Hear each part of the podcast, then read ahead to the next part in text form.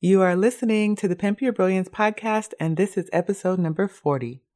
This episode is brought to you by the Visionary Journal.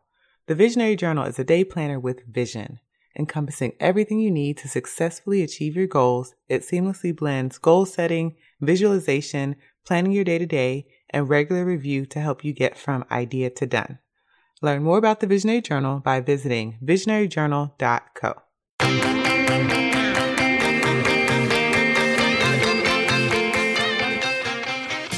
Welcome to the Pimp Your Brilliance podcast with Monique Malcolm, a show about creative people leveraging their brilliance to create their own opportunities.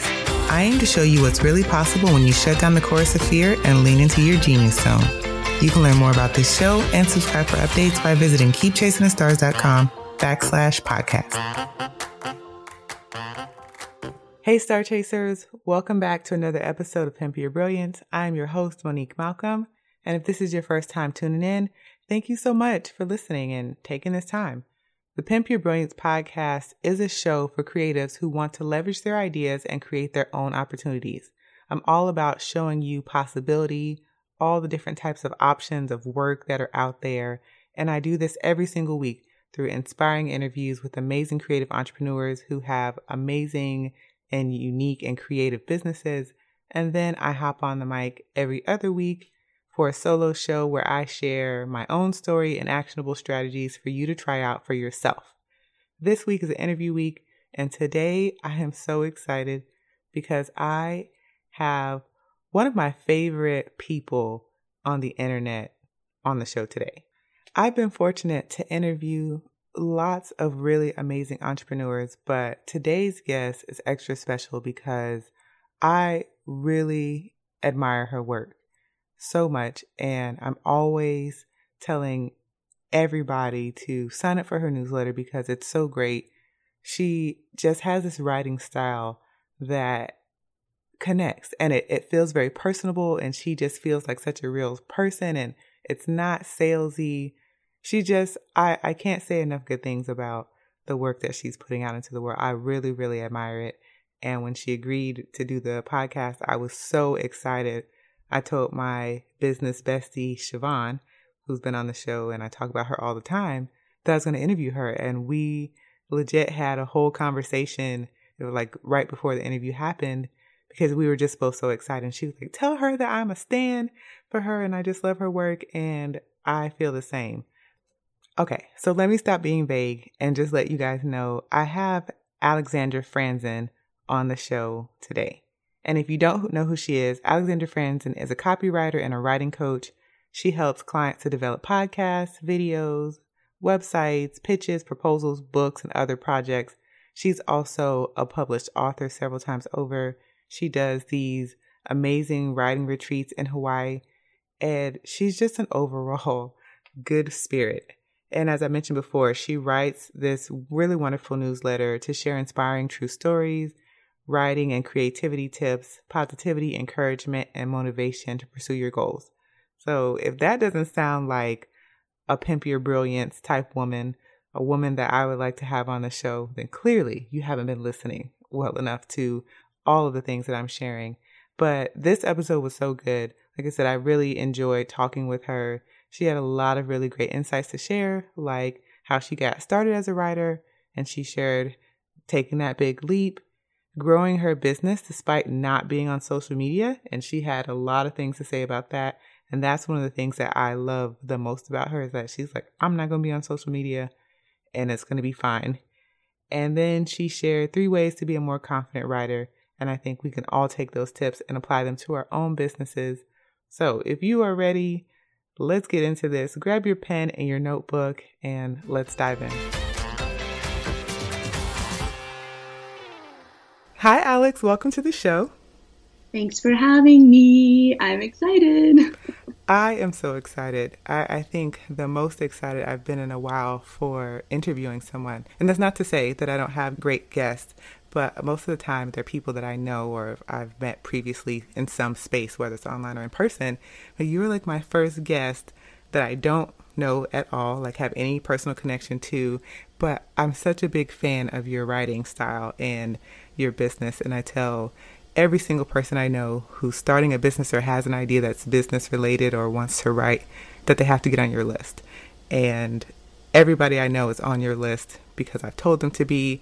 And so this is like a big deal because I just, I already know there's going to be so many people who are excited to hear this interview with you because they're already familiar with the work because I'm always talking about it. So I would love for you to introduce yourself and tell us about your business and how you make a living. Yeah, so my name is Alexandra. Most people call me Alex. Uh, my mom calls me Allie, but that's a whole other story.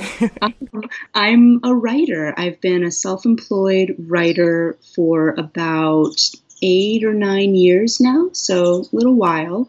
And in terms of how I make a living as a writer, I do a couple of different things. I do writing projects for clients. So, clients or companies will hire me to help them write or edit or develop um, all kinds of things. It might be a book proposal, it might be a book manuscript, it might be a podcast, a scripts for a video, email marketing campaign, um, a speech, all kinds of things. So, I work on all kinds of writing projects, which I really, really love doing.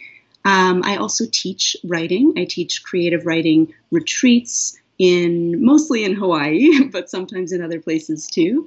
And I also teach writing classes online. And then I have my own, uh, I guess you could say, like my own personal body of work as a writer. I write articles, I write blog posts, I have a weekly newsletter that you mentioned so kindly a moment ago, and I've also written several books, both nonfiction and fiction. And I've done self publishing with my books. I've also worked with traditional publishers, so I've kind of gone down both routes. And yeah, I have a, a new book coming out in October 2018, this month. Oh my gosh. Uh, which is a novel, and it's called So This Is the End, a love story. And it's probably my favorite creative project I've ever worked on. Um, and I'm very excited and very nervous for it to be released. So that's what I do basically, writing services, um, writing books and articles, teaching writing, lots of writing. so, writing, writing, writing. Which, writing, writing. plenty of writing, which is such a good thing because this is a thing that a lot of people have struggled with, and a lot of people mention they want to write books. So I can't wait to dive into that in a little bit. But I also want to you to take us back to the beginning. So how did you get started? Because you didn't just end up in this place where you're writing all these projects for companies and publishing books. So where does your story start? Ooh, well, if we want to go like way, way, way, way back, um, when I was about seven or eight years old, I think that was the, I think that was when my mom gave me my very first writing assignment, I guess you could say. I remember it was my great aunt Mimi's birthday. She was turning like 80 or 85, a big number. And my mom told me that she wanted me to write a very special birthday card for great aunt Mimi. And I remember I took it really seriously. Like I treated it like, you know, she was my copywriting client and I was going to deliver like an excellent product. and I I think I took a song that was one of Great Aunt Mimi's favorite songs and I rewrote the lyrics so that it was about her and things she loved. And then I made this really special card and I wrote this note. And I just remember, even at that very, very young age, like just being so excited and feeling so proud and honored that, like, I got to make this special card for the birthday. So, I mean, in some ways, I've been I've been interested in writing and telling stories and using words to create like a positive ripple effect in the world from a really, really young age. Um, you know, at eight or nine years old, I remember writing little stories about unicorns and, you know, ponies, and then using my dad's Xerox machine to copy them. And I'd staple them together and bring them to school, and I would sell them to my classmates for like a quarter. uh, and then and then actually a teacher made me stop. She told me that it was inappropriate to sell things to my uh, fellow students, so I had to cut down that project. But um, yeah, just really all throughout my life, I've loved. I was always the little kid who, you know, instead of playing sports, I would just make a beeline for the library during lunchtime. I loved to read. I loved anything related to books and words and stories. Um, and then, in terms of my career, I did eventually decide to major in English in college. I actually dropped out of college for a while, came back to it. That's a whole other story. Eventually chose English. Um, I wrote for the university magazine when I was in college, which I really loved, and that was kind of my first experience of writing on a deadline and like having a weekly, you know, column I had to turn in every week, and then seeing my work in print and and that whole rigmarole, and that was really exciting. And then right after college, pretty shortly after college, I ended up getting an internship for a public radio company. And I worked in the public broadcasting world for several years. And that was an interesting chapter because, in some ways, it was sort of like I had gotten my dream career. You know, I was working in a creative field and I was working for an amazing media company. And, you know, I had a stable paycheck and I had the health insurance and the retirement account was created and all the all the things and yet it was also a job you know like it was it was a 40 hour a week cubicle 9 to 5 limited vacation time you know kind of situation and I I remember after a couple years there unfortunately it just was not the right type of profession for me. And I, I just felt my energy levels, my physical health, my mental health, and my creativity were just all plummeting, you know, and I just felt so drained and just like trapped, really, and not creative. Like I did not feel creatively inspired or lit up. So, this is kind of a long story, but I I decided that I was going to quit that job. And I was completely terrified because I did not know what exactly I was going to do next. I just knew that what I told myself was I'm going to quit this job. I have a tiny, tiny bit of money saved up to like survive for a couple months. And I'm going to give myself one year. And for this one year, I'm going to put my whole heart and hustle into trying to figure out how to make a living as a self employed writer. And I will try everything and I will do everything and I will stay up late and I will wake up early and I will do whatever it takes to try to make this happen. And if at the end of one year, nothing is happening and like I'm, you know, $50,000 in debt and I'm, you know, have to work in a dive bar as a you know, waitress or what, like if it's all falling apart at the end of one year, then I'll change gears. I can always get another job. I can always become a bartender. I can always, you know, whatever. I can always do something else. But I wanted to give myself one year to at least try because I just had this feeling, as I, I suspect probably you do and many others do too, of like, if I don't at least try, then I'll always wonder, what if, you know? What if I had really gone for it? So that was how I made the leap from having a, a traditional job to being self employed. And yeah, that I, the one year went by and it was very hard and very scary and full of learning experiences. Um, but eight or nine years later, I'm I'm still going. Um, I'm so so happy that I took the leap and took a risk and and did it because it's turned out to be so much more amazing than I ever could have could have dreamed. Oh, that just so now I have to ask like the one year it was hard, but was there something significant that happened or like a moment during that year? Did you get to the end of the year and just like, okay, this is like I can do this or how did you know at the end of the year? Yeah, so that first year, um, I I knew I wanted to be self-employed. I knew I wanted to you know, have more freedom in my life. Like I wanted to be able to work from my laptop wherever I wanted. I, I didn't want to have to report to an office. And I knew that I wanted to do something related to writing and communication and creativity and, you know, kind of like media and the arts. That's all I knew. I did not have a clear business plan. I did not, you know, have a list of clients waiting to hire me. Like I just sort of had this sort of general idea of I want to figure out how to make enough money to survive as a writer.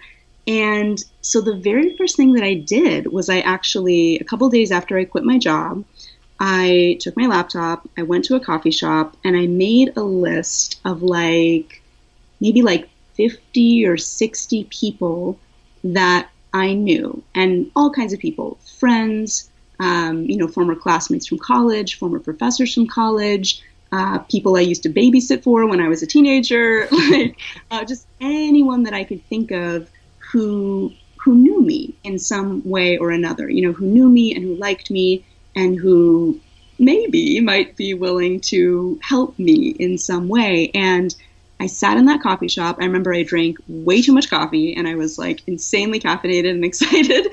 And one by one, by one, by one, by one, I sent a quick little personal email to each of those 50 people, one by one. And I just told them the truth. I said, hey, you know, I have some exciting news. I just decided to quit my job. In fact, I quit three days ago. uh, I am launching myself as a freelance writer. Uh, and then I made a little quick list. I was like, you know, these are the these are the types of projects that I would be especially excited to do. Bullet point, bullet point, bullet point. And then I basically just said, you know, if if you ever need to hire a writer or an editor, if you know someone who's looking for that type of person, if you know someone who knows someone who's looking for that type of person, just you know, keep me in the back of your mind. I would love to connect with them.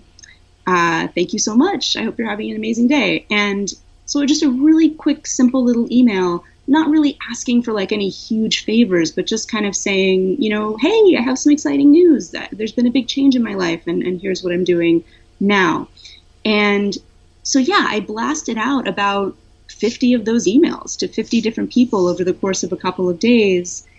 And by the end of that week, about half of those people responded everyone was super supportive. And you know even if they couldn't help me right at that moment people were just really kind and said you know congratulations or that sounds really brave or i wish you all the best. And and then about five of those people had a job lead for me. You know they they either wanted to hire me for something or they were able to make an introduction for me to another cl- potential client or they were able to you know kind of unlock some type of door for me and that is really how I lined up my first five paying clients. It was really just by emailing my friends and family and, you know, inner tribe of people who already know me. And that's what got the ball rolling. Now, like to be clear, those first five clients, these were not like fifty thousand dollar contracts. like, you know, someone hired me and paid me forty five bucks to to write their resume. But like, but it was a start, and it kind of got the ball rolling. Um, and then that's just kind of how that first year went along. I, I, I, hustled, I reached out to people, I introduced myself, I had coffee dates, I started a blog, I started my newsletter. I did a lot of things to try to make my presence known and try to let as many people as possible know hey, I'm available. you know, I am here and I would love to do a project with you. And yeah, there were absolutely so many dry spells and difficult moments that first year where the clients were just not knocking on my door or you know i would send out an invoice and a client would quote unquote forget to pay or you know there would be lulls where the money was just not flowing and there were so many scary moments. Um, however i just kind of kept grinding along and by the very end of that first year i remember i was doing my tax paperwork and i realized wow I actually made this year about exactly the same amount of money that I made that was basically my annual salary for the job that I quit. So like I kind of replaced my salary. And granted my salary at my previous job was not very big because it was a public radio station, but there was something about seeing that number and realizing I did it you know, I, I've been self employed for a year and it was hard, but things are getting a little easier now.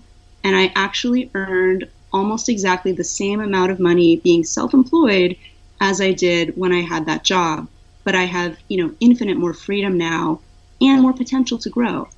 And seeing those numbers, you know, kind of side by side, that was a real big confidence boost for me and made me feel like I'm going to continue on this path. This is the right path for me. And it's, I know it's only going to get better from here.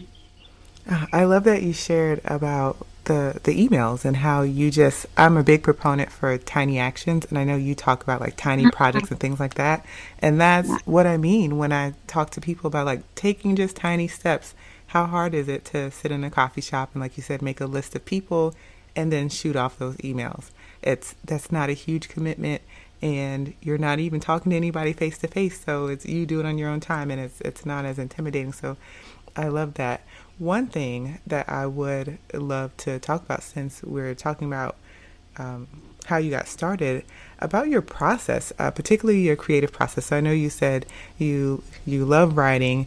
I would love to know like what is your creative process? How are you able to write in such a way that like really connects with your audience? Ooh, oh, that's a fun question. So, I mean, in terms of my creative process, at this point, I write you know, I write so much. I'm constantly working on writing projects for clients. It's how I make money. I'm also, you know, I write new articles and newsletters almost every single week. So it's it's almost like I'm I'm constantly on the lookout for a story, you know, for inspiration, almost like a journalist. Um, my friend Susan, she talks about this like being a being a journalist in your own life, meaning you know, everywhere you go, you're you're having a chat with your girlfriend, you're meeting someone for brunch, you're at the gym, you're at the yoga class, you're registering to vote, you're you know, whatever you're doing, it's like you've constantly got your eyes and ears open looking for that great story that you can grab and then that you can share in your blog, in your newsletter, you know, with your audience, whatever that may be. So I'm kind of just like constantly searching and listening for that moment of inspiration and then when it comes I I obsessively record everything. I'll record an audio note on my phone so I don't forget. Uh, I have, you know, a, a, list of, I have a document on my desktop on my computer with just a list of like story ideas, newsletter ideas, blog post ideas, just ideas, ideas, ideas that I can go back and refer to later. And I just try to capture ideas the instant they fly into my brain because if I don't write them down, they will leave and I will not remember. Are you like that too? Do you have trouble like retaining things unless you write it down right away? Yes, I get the best ideas in the shower, but it's like the time it takes to get out the shower and dry off, half of them leave. okay, so I have a friend who's just like that too, and she got like a special waterproof dry erase board that you can put in the shower and you can write down your shower ideas in the shower. Uh, I'm going on Amazon as soon as we're done. Get Amazon.com save your life. Thank you, because I'm telling you, sometimes I'm just like, oh my god, maybe I'll just drip dry and, and try to write it down at the desk. yes, or you know, one time I actually get really good ideas in the shower too. Anytime that I'm relaxed, you know, if I'm taking a walk, if I'm in the shower, or one time I was getting a massage and I got an idea just like hit me and i knew if i don't record this right now i'm going to forget. So i like awkwardly said to the massage therapist like um could you like could you just leave for like one minute? I need to write something down and they were like uh okay. So i literally like busted out my notebook that was in my purse and wrote it down while i was covered in coconut oil and it was it was awesome. So you gotta do what you gotta do to get those ideas. Um but yeah, in terms of you know process, I think you also asked about like how do you how do you write in a way that that connects with people, and something that I I do a lot and that I encourage people to do is, you know, I, I have a lot of people who take my writing classes who say. I want to write, but I don't really have any like super original ideas, or I feel like what I want to say has already been said before and someone else has said it better. Like, you know, I, I subscribe to all these other newsletters or I read all these other books, and it's like all these other people Oprah, Cheryl Strayed, you know, Brene Brown, Marie Forleo, Danielle Laporte, all these people that I admire, it's like they've already said it. So what do I have to offer? And what I say to that is if there's a message that you want to share, uh, a message like be kind to yourself or take it one step at a time, or today is not over yet, there's still time, or maybe your message is life is short, you know, make the most of today. Whatever the message is that you want to share, yeah, it probably has been shared a million times before because there are certain universal, timeless messages that human beings need to hear over and over and over and over. And the way that you express that message with your personal twist or by telling a story that happened to you, you'll make that timeless message fresh again. And it will resonate with your audience in a different way than if somebody else was sharing the exact same message. So, in other words, if you feel like, oh, this message I want to share is so cliche or it's been said before, that's actually a good thing because that means you've tapped into one of those timeless, universal human messages that needs to be shared again and again and again and again by a variety of different people in a variety of different ways. And the way that you share it might really click with someone in your audience in a, in a new way. Even if they've heard that message before, the way that you say it might land in their heart and they might, for the first time, really get it. You know what I mean? Yes. Ooh, that was so good. I that's like the soundbite from this episode because so many people are like, but it's already been done before. That's the thing that I'm always trying to talk people off that ledge. Like, let's come back from that. It doesn't matter. But I love how you phrase that and just everything. I, I can't. I don't have anything else to say. Like everything right yeah. there was just great. It's like, of course, it's all been said before, and that's a good thing. Like if you look at Jesus Christ, you look at Gandhi, you look at Dr. King. What are they all saying? They're all saying, be good to one another. Don't be an asshole. don't be a horrible person. They're all sharing the same message of love, right? But they're each sharing it through their lens in a slightly different way. And it's the same with all of us, you know, who are blogging and podcasting and writing books and creating online courses and and you know this kind of new media. We're all sharing the same kinds of messages, but we each bring our own personal story, our own lens to it, and in your own way, you can make it fresh again. Um, but don't be afraid if it's been said before. That's good. That's a good thing. I love it. Okay, so I want to ask you, and this comes from my biz bestie Siobhan. So, hey Siobhan, and this is something that we've discussed before, but I feel like I need you to mention your your philosophy on social media first before I can ask you your question. So, you have a really kind of I don't even know how to to say it, but you're the only person I know who's building an amazing creative business that's just like screw social media. So, I would love for you to talk about that. Yeah. Okay. So I actually was curious. What's your relationship with social media? Like, do you do you have a love hate relationship? Do you enjoy aspects of it but not others? What are what platforms are you using nowadays? I'm curious to ah, know. So this keeps coming up. I have a love hate relationship with social media. For the most part, I'm a social media consumer, but I always struggle with posting things consistently because it just feels frivolous sometimes and I also don't want to dedicate that much time to having to plan out a social media thing. So I, I understand the benefits and it has benefited me, but I don't always love it. And I Instagram in particular is the one that I most like to use, but it's the one that I hate the most because of all of the comparison. mm-hmm. Yeah.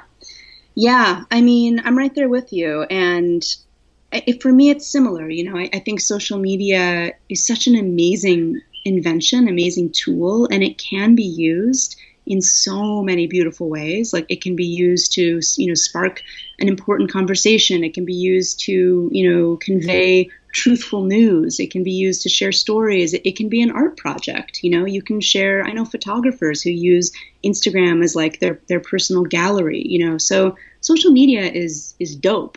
social media is great. However, um, I do think that it has become so all consuming in our culture, and so many people are feeling that kind of love hate pull and are feeling burnt out or just feeling like, you know, gosh, why am I spending so much time doing this? You know, it can, it can kind of sneakily like suck up so much of your day. And so that's kind of the position that I found myself in a few years ago, maybe like four years ago. I was I was just kind of assessing how I was using social media. And at the time, I was very active on social media. I did Twitter, I did Instagram, I had Pinterest, I think I had a Vine at one point, like I all the, you know, MySpace, whatever. I had all the things. And there was just one day where I really sat down and I, I started to kind of wonder, like, how much time am I actually spending? Like, if I were to track it really diligently, how much time and like mental energy is going into social media every day? And I, I didn't know. I didn't know the answer to that. So I literally sat down one day with a calculator and I came up with like a rough estimate of, you know, for example, every time I post one tweet, that represents about 10 to 12 minutes of my life because it's like, you know, it's a minute or two to come up with the tweet in your brain. Then you got to type it into your phone. Then you got to edit it and make it shorter. That's another minute or two. then you post it. Then you got to track it, see who retweeted it, who liked it, who shared it. That's another couple of minutes. Then maybe later in the day you check again. Ooh, who, who, who retweeted it now? You know, blah, blah, blah, blah. And who sent me a direct message. So when you really total it all up, I, I decided, okay, one tweet equals about 12 minutes of my life. And then I took my calculator and I multiplied 12 minutes times the number of times I had tweeted in the previous year. And then I multiplied that by like the next 40 or 50 years. So, like, in other words, if I were to continue tweeting at my current rate for the rest of my life, you know, for the next several decades of my life and career, what's the grand total? How much time would I be putting towards Twitter? And what my calculator told me was that the answer was about three years of my life. Mm. Yeah. and I did not believe it. And I was like, that can't possibly be right. I must have entered an extra zero in there somewhere or whatever. But I redid the math several times and that was correct. It was three years.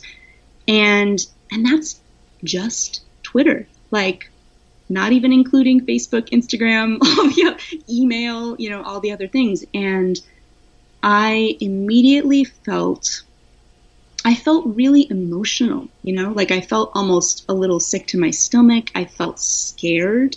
I felt ashamed. I, I just felt like that's not okay. You know, that that's Twitter's great and all that, but like that's not the kind of life I want.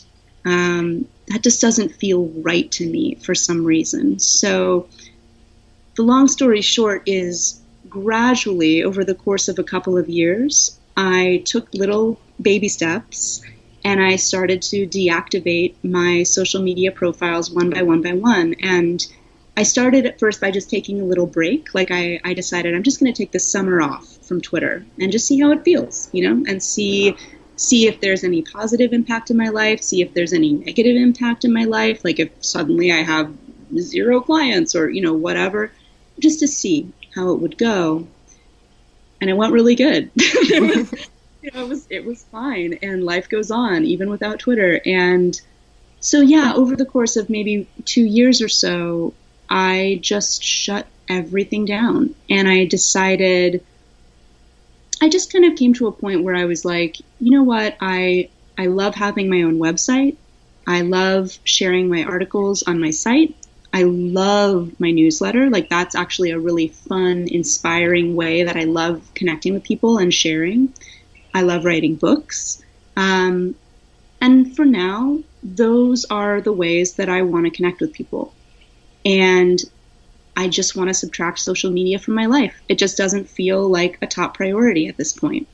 So I did, and you know, people often ask, especially people who are self employed or who run businesses, like, but then how do you find clients, right? Because we've all been fed this narrative that, like, social media is how you market yourself and get clients.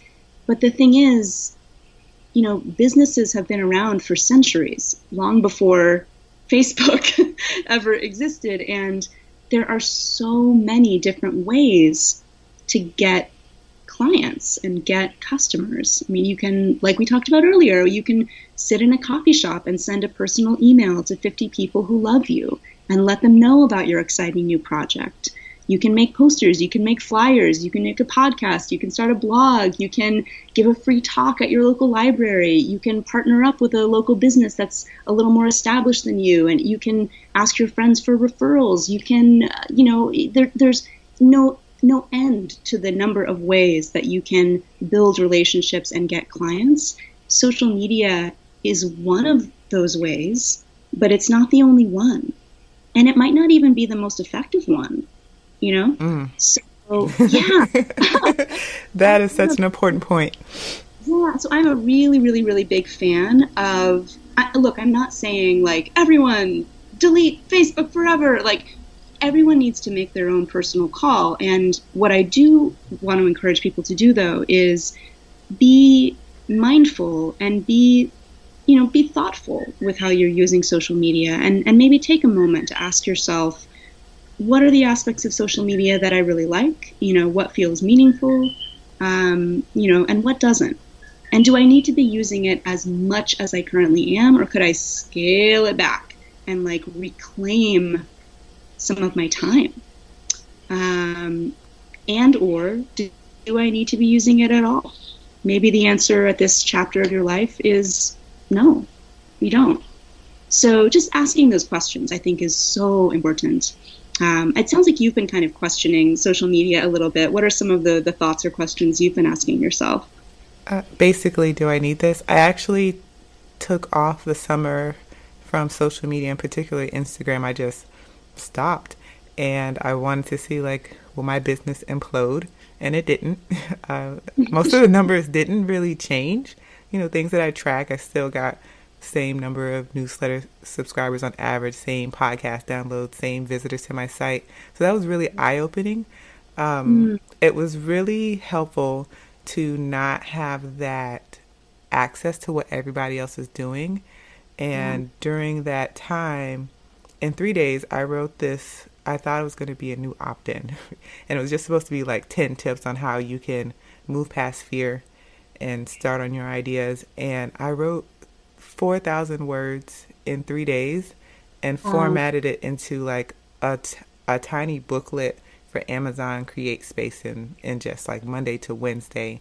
I submitted it Wednesday night and then sent a PDF of it to this event planner for I was gonna I, I already spoke, but I had already been booked to speak at an event and mm. I sent it to her just on a whim and she was like, I want you to talk about this instead, and completely X the other thing and gave me like more time and time on a stage in front of the whole group. So it was really wow. crazy. Like that happened in a five day span. So it really made me realize like maybe you don't need social media and it's just a distraction and it's, it's limiting your creativity.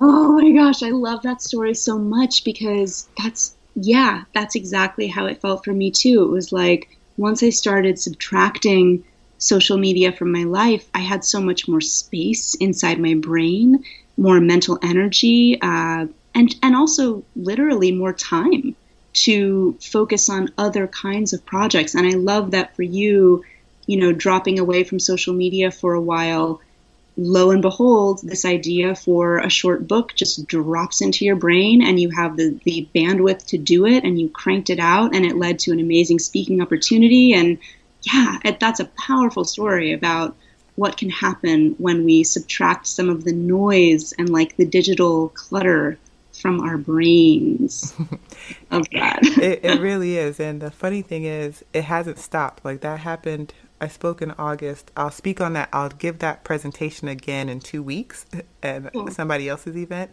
And people have bought that little tiny book, and I've been getting such amazing feedback. So there is something there about removing yourself from social media and digging into your own work. So I thank you for sharing that. I, I hope that that's helpful to people who are in that place of trying to decide do they need to do all the things or maybe one thing or just none at all.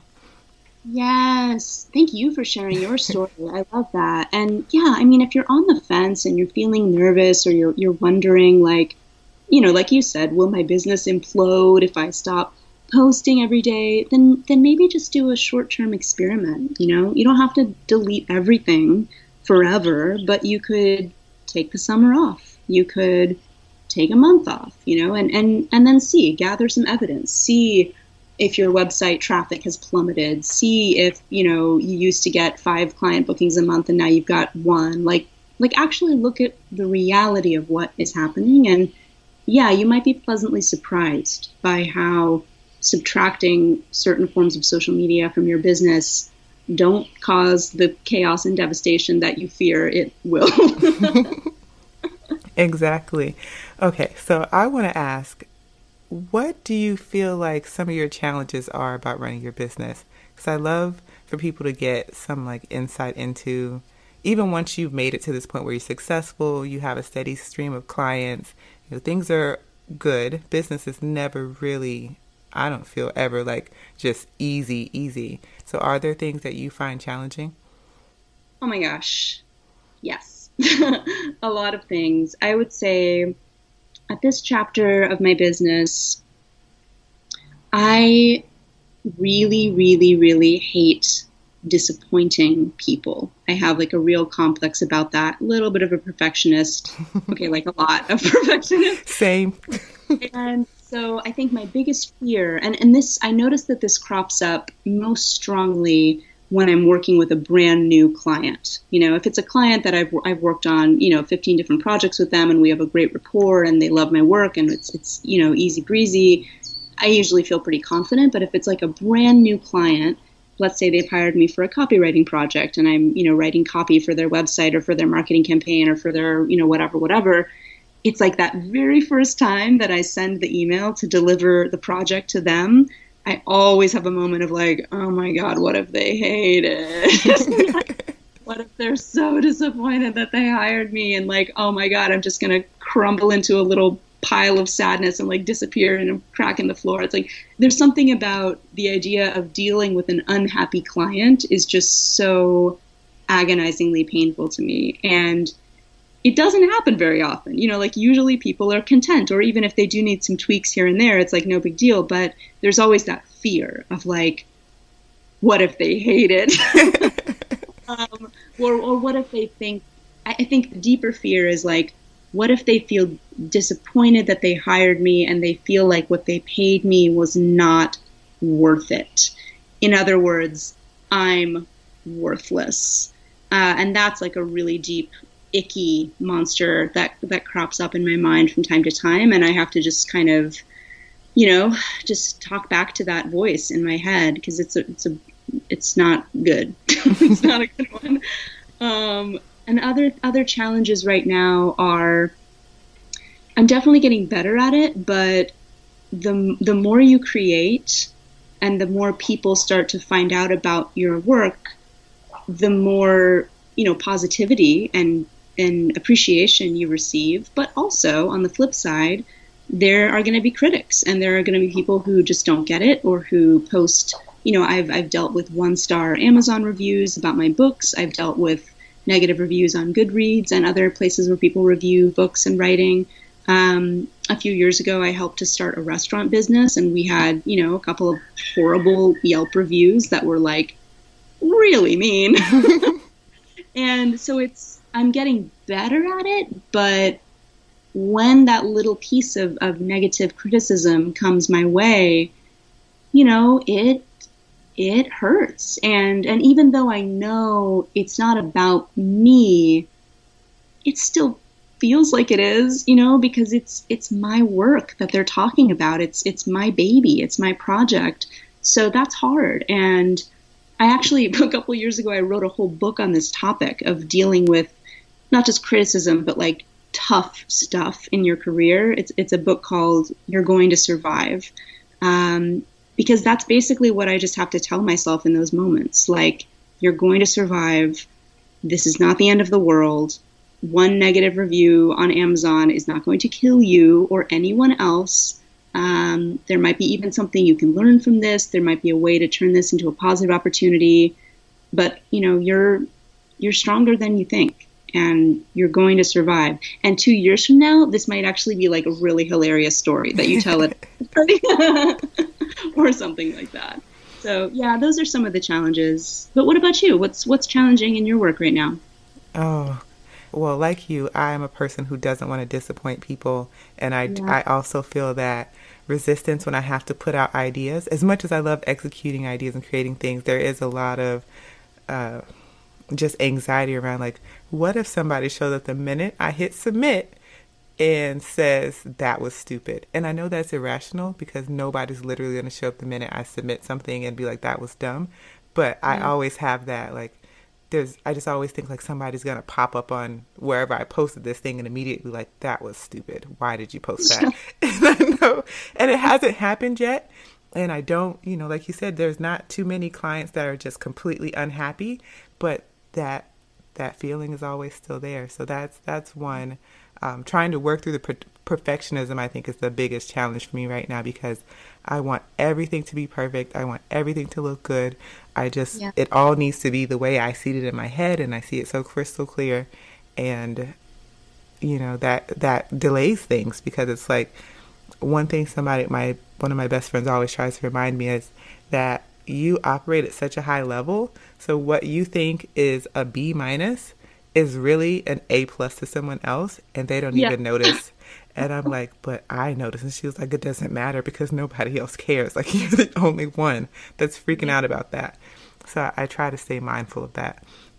Yeah. Oh my gosh. Yeah. I can totally relate. And for me, one thing that's really helped with perfectionism, especially when it comes to like releasing a new piece of work into the world, because I can fiddle until the end of time and just like futz around and try to, you know, tweak, tweak, tweak and make it even more for you. That's you know me. what I'm talking So something that's really helped me, and this was a recommendation that a, uh, a coach gave to me a few years ago, is come up with a list of like your personal criteria that needs to be met. And then once it is met, you just have to know in your bones it's good enough, it's ready. So, for example, you know, the personal criteria for me sending out a newsletter might be, you know, do I feel excited about this message? Yes, check. Uh, did I, you know, run it through Grammarly for spell checking? Yes, check. Did I send it to my assistant to have her proofread it one more time? Yes, check. Uh, did I click all the links to make sure that they work and they go where they're supposed to go? Yes, check. Uh, do I feel confident that this message in this newsletter is going to inspire or uplift or help at least one human being out there? Yes, check. Okay, well, then all my criteria has been met, checks across the board. Um, you know, it may not be perfect, but it's good enough, and click out it goes. And there's something about coming up with that list of criteria that really helps me to stop like spinning and spinning and spinning and going, but what if, but what if, it's like, nope, I, I did the things, you know, I, I followed the chocolate chip cookie recipe and it's like, it's, it's, these cookies are done, you know, it's, it's time to, it's time to get them out there. So that really helps me. Um, and it helps me to stop overthinking at that last phase right before sending something out. That was that was such amazing advice. Thank you for sharing that. I'm definitely gonna make a list because I need all the checklists for this. yes, checklists. I love checklists. all right. Well, we are getting to the end of the show, and I always love to end the show with a bit of actionable advice because I feel like inspiration and hearing people's stories is great, but it's even better to give people something that they can do next steps or things they can try for themselves. So, for you, I would love to know three ways or three tips that we can be more confident writers. Yeah, okay, so tip number one write about topics that you are genuinely excited about. And that may seem so obvious, but I know so many people, especially business owners, who sit down and they're like, oh, I need to write a newsletter about 10 ways to grow your, you know, Snapchat following and I just don't want to write. It's like, then don't write about that topic. write about something else. Write about something that you're obsessed with. Write about an amazing, inspiring person you met. Write about something hilarious that happened to you today. Like, write about something you are genuinely excited about that lights you up because if you do that, your writing will automatically be more exciting to read, more interesting, and it will just flow easier, you know? Like when your friend asks you like, "Can you tell me about a TV show you're obsessed with right now?" You're like, "Oh my god, let me tell you all about it." And it just like flows out of you with no problem. So, yeah, tip number 1, choose topics that you are genuinely excited and obsessed with and then tip number two is write as if you are writing to just one person. So, in other words, rather than thinking to yourself like, "Oh, I'm writing a blog post and, you know, 50 people are going to read it or I need to write a newsletter and 500 people are going to read it." Just think, I'm just writing to one person. I'm just writing an email to my best friend. I'm just writing an email to my client. I'm just writing to one person um, as if it's a, a one-on-one conversation. And you can even imagine that person in your mind's eye, or you can put a photo of someone on your desk. And there's something about when you when you kind of exhale and just pretend that you're you're just talking to one person, your writing immediately becomes more natural, it's more conversational, it's more human. You don't use like weird corporate jargon. um, it just it kind of smooths out the rough edges and, and you find that it's easier to communicate because we all know how to talk to one person. We do it all the time every day right? So pretend like you're writing to just one person. And then the third piece uh, to make your make yourself a more confident writer the third tip i would share is hmm, okay so this is something that i do and i really recommend it.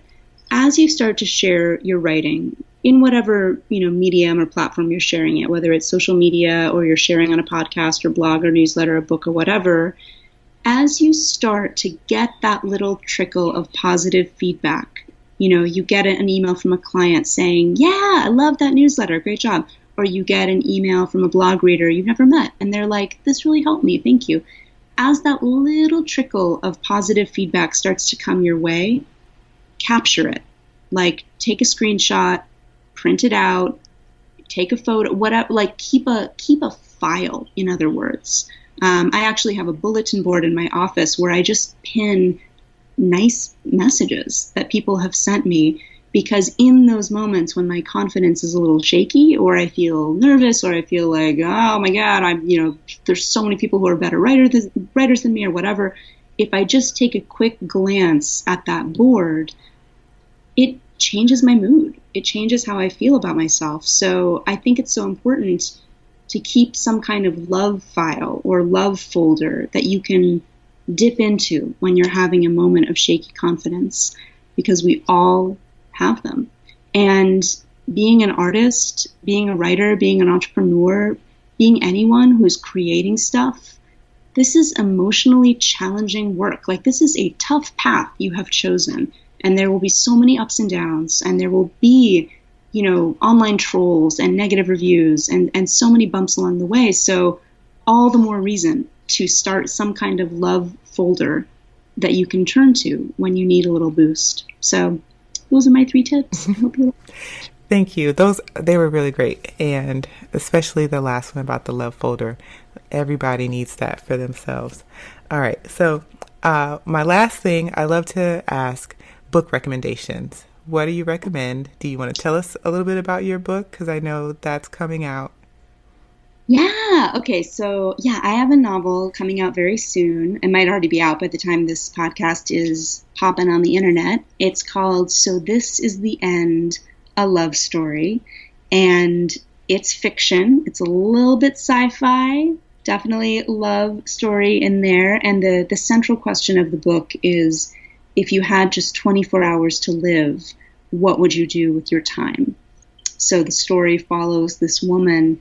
It's a 24 hour, 24 chapter book um, as she navigates her very last day.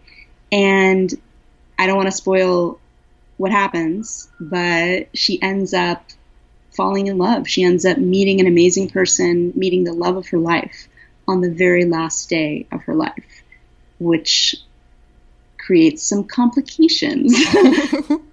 if you want to know what happens next, go get yourself a copy of So This Is the End. It's on Amazon, Barnes and Noble, your local bookstore, all the places. I hope you like it. Okay. Yeah. So I will have links to that in the show notes. And Alex, if people want to get in contact with you on the internet, where can they find you? Obviously, social not social media. Just kidding. Yeah, you can go to my website. It's alexandrafranzen.com. I have articles there. I have lots of free worksheets. I have a newsletter you can sign up for. I do events a couple times a year. Yeah, that's the place to be. Check out my website. And her newsletter. Get on that newsletter. If you don't do anything else, get on the newsletter. I tell everybody this. you are so sweet. I so, so, so appreciate your enthusiasm. It, it means, it really means so much to me because I do love making my newsletter and I'm just delighted when other people find it amusing and fun too. Thank you again. This was great. I, I am so excited and so happy that we got to chat and you really just shared so many really wonderful things. So thank you again. Thank you so much for having me. I appreciate it so much.